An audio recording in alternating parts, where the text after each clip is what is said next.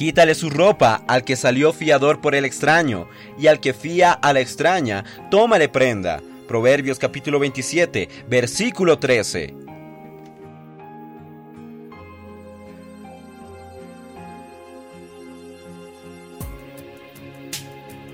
Oh Señor Jesús, amados hermanos, amadas hermanas, queridos amigos, gracias al Señor. Estamos en el día 11 de noviembre y en este día Dios quiere hablar con nosotros una palabra maravillosa a través del libro Días más Sabios.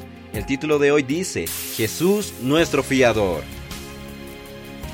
El versículo de hoy nos alerta con respecto a la responsabilidad de tornarnos fiadores de otra persona.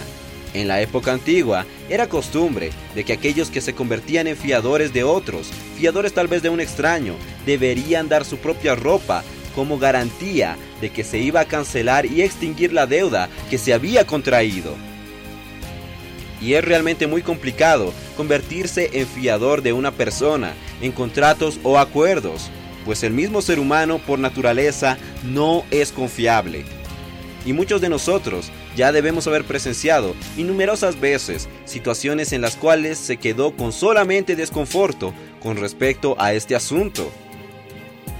Ahora bien, a la luz de la palabra, pensemos en lo que el Señor Jesús hizo por nosotros, revisando 1 Timoteo, capítulo 2, versículos 5 al 6 porque hay un solo Dios y un solo mediador entre Dios y los hombres, Jesucristo hombre, el cual se dio a sí mismo en rescate por todos, de lo cual se dio testimonio a su debido tiempo. Señor Jesús, nosotros no teníamos condiciones de pagar el precio de la reconciliación, mas Jesucristo lo hizo por nosotros, Él lo hizo todo. Él se dio y entregó a sí mismo para rescatarnos. Señor Jesús, Él se tornó en nuestro fiador, pagando el precio de una deuda que no le pertenecía. Señor Jesús, y es por eso que hoy no necesitamos pagar nada más. Nuestra deuda ya fue anulada, cancelada y extinguida. Señor Jesús, cuánto amor y misericordia. Dios hoy nos recibe por medio de su Hijo Jesucristo, el cual es nuestro mediador y fiador. Oh Señor Jesús, Amados hermanos, amados amigos, estábamos totalmente alejados y éramos ajenos a Dios. Señor Jesús, éramos sus enemigos. Mas Señor Jesús, qué prueba de amor tan grande. Señor Jesús, Jesús murió por nosotros. Señor Jesús, para reconciliarnos. Señor Jesús, qué maravilloso.